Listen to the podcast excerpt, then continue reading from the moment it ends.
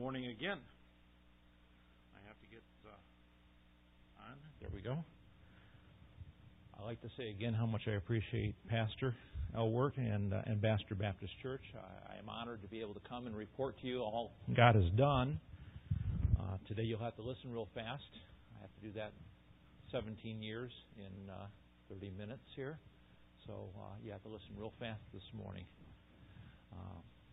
But again, uh, my wife sends her greetings. I know she wants to be here this morning. And uh, let me tell you a little bit about my family. I have, uh, as if you were in Sunday school this morning, I have five children, have four sons. Uh, Scott, he lives over here in Sterling Heights. Him and his wife Kathy have uh, two sons, our grandsons. Uh, the most precious, darling how can I put in devils in there too? Um, uh, uh, most wonderful grandsons uh, somebody could ever ask for, but they're typical boys, uh, and uh, really, really enjoy staying there most of the time. And uh, so uh, uh, it's a treat when we come to Michigan. Uh, our second son uh, is uh, him and his wife make their home in Milwaukee, Wisconsin, about a, an hour north of where we're staying in Wisconsin right now. Uh, our third son, uh, uh, John and Liz, they um, they make their home in Green Bay, Wisconsin. He's turned into a cheesehead. Um, those people are fanatical up there. They are absolutely fanatical. Uh, I went to meet his future in-laws, and before I got to meet the future in-laws, my son's in-laws, I had to go to the stadium first. I mean, it's like a ritual up there. People paint G's on their houses up there, and they love cheese curls. I know, I just don't understand all that. Uh, and so uh, him and his wife make their home there. Uh, my son uh, Tim, our fourth son, uh, he makes his home in Watertown, Wisconsin, the same town that we're in, only a few minutes away from our house there. He graduated uh, from Maranatha Baptist uh, University back in 2012 with his nursing degree. Uh, he also has uh, has uh, uh, quite a business he has established in photography. Uh, we are we're praying. Uh, he's had several young ladies that he's been seeing over the years, and we're, we're hopeful about the one that he's seeing now. And uh, so he's the only one that's not married uh, out of the four boys. And then about 13, 14 years ago, uh, my wife thought we were young enough to raise another another child, and um, so uh, she basically said to me, "says husband, says uh, you know, I feel like I'm living in the boys' dorm. Says I got four sons. We have a boy dog. I have you. I would like to have a little girl. And so we started praying about it, and we did it the easy way. We went out and bought one. Uh, we uh, we adopted our daughter from the country of Ukraine. My wife prayed that God would give us a lively little girl, and God blessed abundantly. And God gave us a very lively little girl. And, I, and I'm telling my wife now, I said, I don't, not, I'm not sure if I'm going to be able to. I'm, I'm not sure if I'm old enough. I mean, I'm going to be old enough, long enough to be able to finish uh, raising her. So um, uh, God has uh, blessed our family, and we are uh, we're excited to report to you all that God has done. And um, again, my wife says hello. She wishes she could be here, but with the uh, current situation, trying to get our daughter through high school, the last year in high school, and get her transitioning into the university there um, this is what we have to do this year. My wife's not traveling with me. If you take your Bibles and turn over to 2 Corinthians chapter 5, a passage with your, the name of the church, Ambassador Baptist uh, uh, Church, uh, this passage should be very familiar to you. 2 Corinthians chapter 5, verses 18 through 20, we're going to look at this morning. And as you're turning there, let me just give you a little bit of a background of this book of the Bible. Uh, the Corinthian church was a problem church. Now, Paul is writing, uh, 1 Corinthians and 2 Corinthians, these are letters of correction. And he's dealing with the problems in the church. Um, but one of the things that, as we look at this, this book of the Bible, one of the things that we'll see here is that Paul doesn't give an excuse that we should not do what we should be doing as Christians. He brings that in the forefront right here in this passage of Scripture. Uh, he deals with the problems, but he doesn't he doesn't sit there and say, "Well, you don't have to do this. You need a little bit more training." He doesn't say that. He focuses right into our duties as believers as we look at this passage of Scripture. Look at uh, verse 18. He says, "In all things, our God, who hath reconciled us unto Himself by Jesus Christ, have given to us. Now, who is the us? That is the Corinthian church. That is us as believers, has given to us the ministry of reconciliation. To wit, that God was in Christ reconciling the world unto himself, not imputing their trespasses unto them, and committed unto us the word of reconciliation. Another word there I see is the world. Our job is to communicate, our ministry is to communicate to whom? The world, the message of reconciliation. Look at verse 20. Now then, we are ambassadors for Christ. What a name to have a church called after ambassadors for Christ. That is our duty, that is our job as believers, being ambassadors, communicating the message of our sovereign to the world around us. Um, God did beseech you by us, we pray you in Christ's stead be reconciled to God. For he had made him to be sin for us who knew no sin, that we might be made the righteousness of God in him. We, as believers, are in ministry of reconciliation. Our mission is to reconcile man to God. We accomplish this task as ambassadors in our culture and alien cultures around the world. I was excited to hear that Pastor was uh, in India. I'm glad somebody's going to India. It's something I've never had a desire or a burden to go is to India. And I hope you appreciate that as a missionary saying that. But God has not given me that burden. But how many people are in the country of India? Over a billion people. One fifth, or about one to one fifth and one sixth of the world's population is in that one country. What an opportunity. This message of reconciliation is my job. This is your job as believers. This is our job working together to reach the world around us. Let's ask God to bless our time as we look at His Word this morning. Our Father, we come before you and we are so thankful for Ambassador Baptist Church and how they've been a blessing to us over the world uh, over the years. Um, they uh, they have been behind us. They've been behind us financially and prayerful support over these years, and uh, we are honored to represent them in Eastern Europe. We ask now, as we look at your word, that you challenge our hearts, challenge our minds for the need around the world, missions, the gospel being held forth as we look at this passage. We ask everything in Jesus Christ's name. Amen. Recently in the news, many of you have seen the articles and news stories about a deadly disease called Ebola. The news report that this is a, this is a couple weeks old that 4,500 people have died from this virus, and 9,000 is currently infected. Matter of fact, that number is much higher here a few weeks later. They also state that many thousands more will die in the coming months. Ebola kills 70% or above of anyone it affects. What would happen if somebody found a cure to this terrible disease that cured at 100% rate? What would happen? Every newspaper, every news website, people would be talking about it on the streets, people would be shouting it from the rooftops. This great cure for this deadly virus. Well, ladies and gentlemen, the world suffers from a, a much greater virus than Ebola. This virus is called S I N. And the sad thing is, is this virus is 100% fatal, and it has eternal consequences. The Bible has a cure for this virus, but as, as a group of Christians, we are saying little to the world today.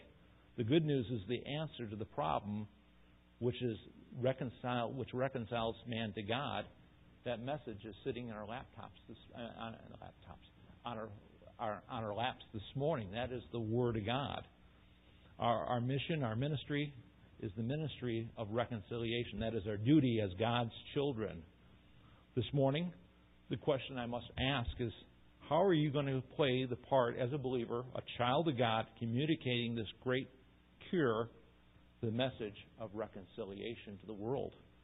Three things we'd like to consider this morning the great need of the message of reconciliation, especially in Eastern Europe, the great message of reconciliation. And I believe that believers need to ponder that message, the message, the cure for this virus. And as we ponder on it, we need to go and do that often to encourage ourselves that we have something important to tell the world about. The third thing is the great opportunity that we have today. So this morning, um, the great need of the message of reconciliation. Look at verse 19. To wit, that God was in the Christ, reconciling the world unto himself, not imputing their trespasses unto them, and hath committed unto us the word of reconciliation. The, the great need of the message of reconciliation is not confined to Royal Michigan. It's not confined to Macomb County or Oakland County or Wayne County. It's not confined to the great state of Michigan. I'm from Michigan. I love my state. It's not confined here. It's not confined to the United States. It's confined to the world. I find it unusual. I shouldn't say it's unusual, but the word that God uses here is the world. Now, I love some theologians. They like to change the meaning of words to get their point across. Well, when you look at the Word of God, you look at this word world, the word means cosmos. What does cosmos mean? All material, everything in the world, in the universe. So when we're talking about that, this is where God wants the message to go to, to the entire world around us. It's not confined here.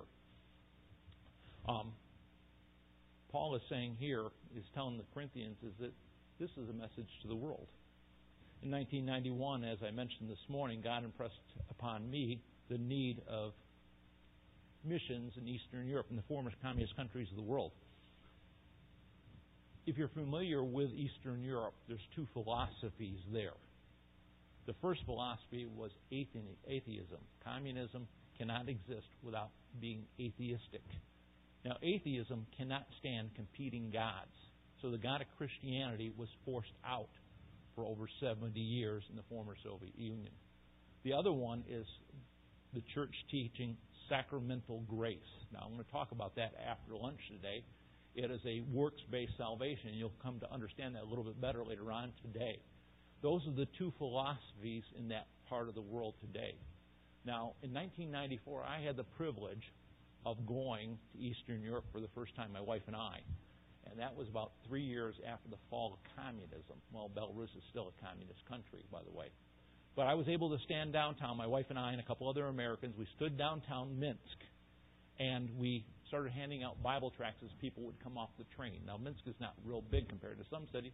Cities It's about a, a city of about 1.8 million people, and the primary mode of transportation there is by trains and buses. Uh, cars were not real popular yet. That has changed since then. But we'd stand there at the train station, and as people would get off the train, we'd start yelling, Padarik, Padarik, Padarik! Gift, gift, gift! And we started handing out Bible tracts as fast as we could. In a matter of a few hours, we handed out 14,000 Bible tracts. It was really amazing. They stopped to read it. That's what you know. Most of the time here in the states, the first first wastebasket they find, or they'll throw it on the ground. There, they opened up and started reading it. They wanted to know. Communism had lied to them all their life, so that obviously there must be a God because communism said there was no God. That's what's so exciting about that part of the world today. But one of the things that really impressed me is that when I got back home, I started looking at a map, and I started looking at where communism was in Eastern Europe. I'm talking Poland, Czech, Czechoslovakia, now Czechoslovakia today, um, all those countries through Eastern Europe, and then the former Soviet Union. And I started looking what part of the world that was. And I started looking and I said, oh my, how big is this? I started looking at the border, starting at Germany and Poland. That's where Eastern Europe starts at. And you start going across, all the way across that area of the world, and you get into, this, into the former Soviet Union, and you go all the way across Russia, I was amazed how big it was. Let me illustrate the size. If I got in my car on the East Coast at the Atlantic Ocean and I started driving across the United States, how many time zones would I go across? How many? Four, thank you. Four time zones Eastern, Central, Mountain, and Pacific. Now, how many time zones are there in the world? 24 time zones. So the United States takes up four of those time zones. Continental United States, that is. Takes up four. So if I drive from the Pacific, um, excuse me, from the Atlantic Ocean to the Pacific Ocean, I've gone across four time zones. How far would that take me in the former communist countries of Eastern Europe and Russia? How far would that take me? Is that far enough, you think? Not far enough. So after I hit the Pacific Ocean, I turn around and then drive across the United States again, coming back to the Atlantic Ocean, eight time zones. Do you think I covered? No. So I turn back around, I head all the way back to the Pacific Ocean a third time. 12 time zones, I hit the Pacific Ocean. Have I gone far enough to cover the former Soviet Union and Eastern Europe? No. I turn around at the Pacific Ocean, head towards the Colorado Rockies. When I get to the Colorado Rockies, I've hit 13 time zones. At that point, I've covered the distance across the former Soviet Union and Eastern Europe. Ladies and gentlemen, for over 70 years, they have told the people there is no God. For over, excuse me, several hundreds of years, they said the only way to God, the ones that did teach in a church, is that by your good works, you just might make it to heaven. Ladies and gentlemen, today those doors are open. They were more open a few more a few years ago. Doors have closed a little bit, but they are still open today. We have a great opportunity as believers. And we have a duty and obligation. If you claim the Lord Jesus Christ as your personal Savior, we have a duty and obligation to that part of the world to tell them about the Lord Jesus Christ. Now, Pastor sitting here now, in his mind, he he was in India a few weeks ago, and he's probably saying the same, same thing about India. Our mission is to the world. That is our duty, that is our obligation as believers. The question is, why do we have this duty and obligation? I'm glad you asked. The second point here this morning is, is that we have a great message we have the message of reconciliation. 2 Corinthians chapter 5 verse 19 says, "To wit that God was in Christ reconciling the world." The word reconciliation means to restore understanding, to settle accounts, uh, to remove an obstacle between two parties. That's our job is removing that obstacle, communicating the gospel of Christ. So few people understand the simple gospel of Christ. It always amazes me that how simple that when we look at the Word of God is, is that the simple plan of salvation. I love that Bible tract. Simple plan of salvation. But religion makes it complicated. Religion makes it confused. I hate when somebody calls me religious. I hate that. Because religion is man's attempt to make himself acceptable to God on man's terms. That's not what the Bible teaches. The Bible teaches that we are a people of faith. We have a message to tell the world about. Um, why do we need reconciliation? Well, one of the things I, I find as I look through the Word of God, the Bible teaches salvation about salvation and describes salvation in a lot of different ways. Have you ever seen Pastor how many different ways the Bible communicates salvation, how many different terms are used. I, I count, some people count a little bit more. I count 31 different terms that are used to describe the gift that has been given to us. Uh, one great, one um, great uh, term I like is adoption. Adoption is is precious to my wife and I. We have adopted a little girl, and we gave her a new name you realize that when we accept Christ as our personal Savior, He has adopted us. He has given us a new name. Before we were a stranger to Him, basically. But when we accept Him as our personal Savior, we are adopted by God. Another term I like is the idea of justification. Justification. It's a legal term that declares us. When we accept Christ as our personal Savior, it declares us innocent at that point in time. Few years ago, the evangelical Lutherans got together with the Catholics, and they decided to work together for the common good. Uh, the ECT document, 1991. I don't know if you're old enough to remember that, Pastor. Called the ECT document, it's the evangelicals and Catholics together. And you know, after they sat down and they cleared all, they had no problems deciding uh, how they're going to work together. And they sat down and they made all their agreements together, and they had problems with one word. You know what that word was? Justification. And I'll explain the reason for that later on. But they spent eight years arguing about that one word because the definition is different for each of them. Justification, we are declared innocent when we accept Christ as our Savior. Uh, we are born again. We have the Holy Spirit that indwells us. But I believe the most important work we see in salvation is this word to be imputed. Imputed. And ladies and gentlemen, we got to get this in our mind what Christ has done for us. Why do we need to reach the world around us? We have something to give them that is so important. Can you help me? Can you come here for one second? I don't want to embarrass you, but I need you. You got the rest of the sermon. I'm going to sit down, okay? Okay. So, when we accept the Lord Jesus Christ as our Savior, what happens is, is that picture of my sport coat being my sin. And when God looks at Bob McKinney, I'm a sinner. And when we accept Christ as our personal Savior, through Christ's work, we see there in 2 Corinthians chapter 5, through Christ's work, what happens is that Christ removes my sin and he puts sin upon himself. Ladies, that's, ladies and gentlemen, that's something to get excited about. That's something to tell the world about because Christ has taken my sins and putting it upon himself. But it even gets better from that because Christ's righteousness has been imputed to me, my white shirt.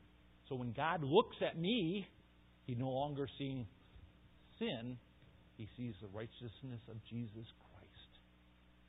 Ladies and gentlemen, we need to get excited about the message that we should be communicating to the world around us.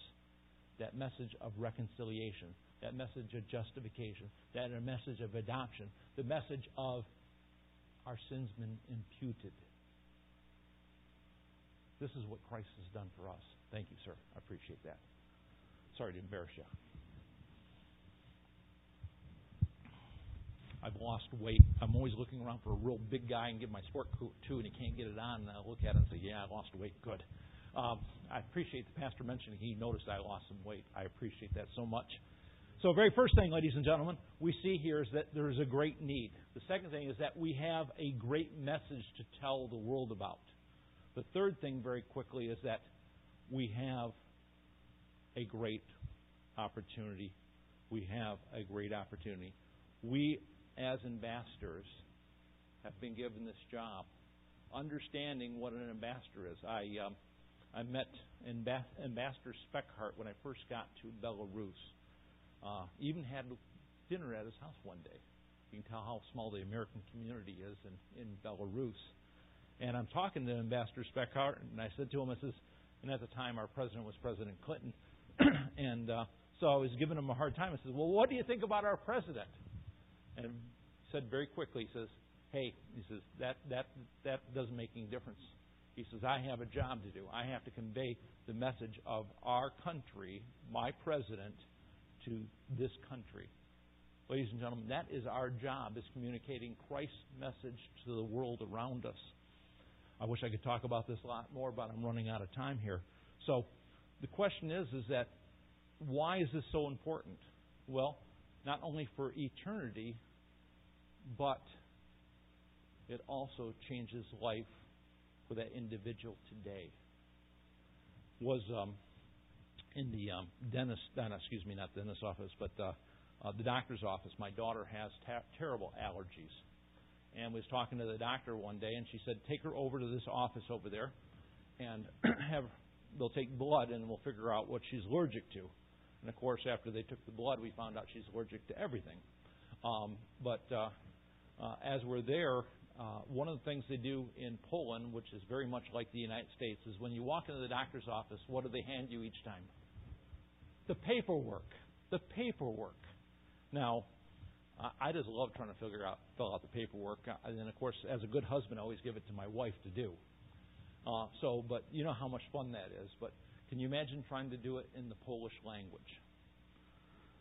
It's a challenge. So, my wife and I are struggling through these technical terms and trying to answer all their questions. And uh, apparently, we're making quite a show in the office. Everybody watching us, and this couple walks over and introduces themselves, and says, Can we help you? I said, Thank you very much. And they helped us go right through the forms. And afterwards, started talking to them and found out their names was Daniel and Marisa. And uh, they said, what, what are you doing in the country of Poland? And I said, Well, I, I pastor the little Baptist church here in Bochnia. Oh, we hate the Catholic Church, he told us. And I was in shock. I mean, you just don't hear those things being said. So after talking to him a little bit, I said, Why don't you come out and hear what we have to teach? And guess what? They accepted. You know, if you invite people to church, sooner or later somebody will come. Believe me, it does happen. So Daniel and Marisa came and uh, just had a great time with them. Found out that they were living together. Found out she came from a very abusive background. She wanted nothing to do with family or marriage. But her and Daniel, they met and they fell in love and they're living together. And come to find out she was pregnant. That's how come she was at the doctor's office that day. And over the summer and into the fall, we found that they, they, they were they were coming every service that we had. They were listening, and Christmas was approaching. And in Poland, they have a service on Christmas Day, sort of mandatory in the country of Poland. You go to church on Christmas Day, and so I'm, I'm thinking what we can do. I always did in the past is that everybody would give a testimony and so I'm thinking, well, everybody loves Daniel Marisa. We're very small, and you know, I don't like getting having people get up when they have really nothing to say. And so I said to Daniel Marisa on Wednesday night beforehand, I says, uh, um, you know, if we let you say something, what what might you say? And they both got a funny look on their face. And says, the other night we went home. He says, we accepted Christ as our personal Savior. Well, she was pregnant out there at that time. They were living together. She couldn't go back home because the father would would just beat her. And so, what does a pastor do? Do you marry him first or you baptize him first? What do you do, pastor? Good question. I'm looking for an answer. The theological, what would you do? Would you baptize or you marry? I, we got him married. Three days later, we baptized him in the backyard, the, the swimming pool. That was Daniel and Marisa. I sat down with them for 10, 12 weeks. We sat down with the Word of God and explained what a godly marriage is, what a godly father is, what a godly mother is, what a godly home is according to the Word of God. And it's the most beautiful marriage you've ever seen today. Why? Because the Word of God has power to change people's lives. It's not only for eternity, it's today, now.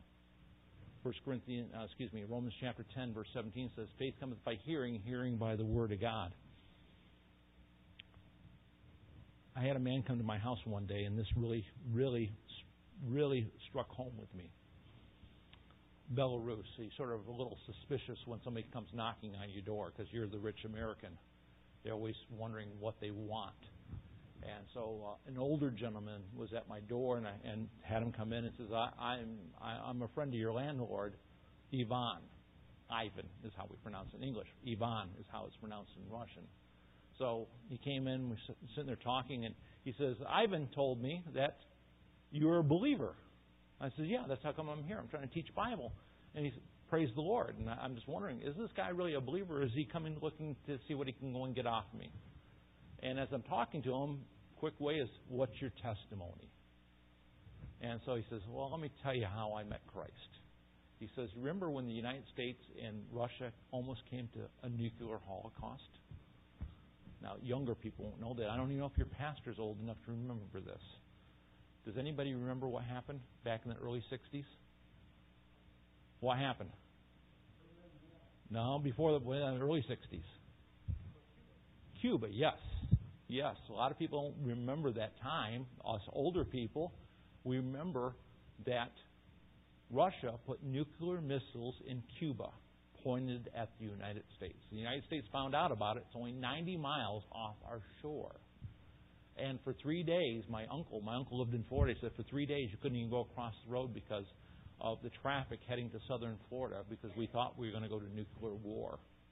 Well, fortunately, is that they found a solution and they settled down everything. And then all the submarines, there was dozens and dozens of submarines, both Russian and American, or should I say Soviet Union and American subs sitting off the coast ready for this great big battle. Well, back then the subs couldn't stay underwater for a long time. They came up, and all of a sudden Americans and Russians are looking at each other through binoculars. And this man that came over says, I was one of those members on that, that Russian sub or that Soviet sub. He says, uh, during that time, we're all looking at each other and we're waving and we're up on the deck. And he says, the strangest thing happened. He said, this American got up and he starts preaching in Russian. And he said, I heard the gospel of Christ. That was the day I met the Lord Jesus Christ and accepted him as my personal Savior. Ladies and gentlemen, the world has a great need today. We have a great message to tell the world about. The question is, is we're going to take the opportunity to tell people about it to Royal Oak, Michigan, and to Eastern Europe. That's what a missions conference is all about, or a missions emphasis is all about. All it is is a local church having a business meeting deciding the fate of the heathen. That's what we're doing here. Ladies and gentlemen, what are we going to do? What are we going to do about our neighbors, our friends, our colleagues? Are they going to hear the gospel? Have you prayed that God will bring somebody into your life today in order to communicate the message of Christ? You see, without missions starting here, we cannot do missions around the world. We need to be outreaching to everyone around us. That is our duty, that is our job. Let's close in prayer. Our Heavenly Father, again, we thank you for the opportunity to be here today. We ask that you challenge our hearts, see people around us that are lost and going to a Christless eternity, and pray that we have an opportunity to present the gospel to that person at least one time, at least once. Give them a clear understanding of what the Bible teaches about eternal life through Christ. We ask everything now in Jesus Christ's name.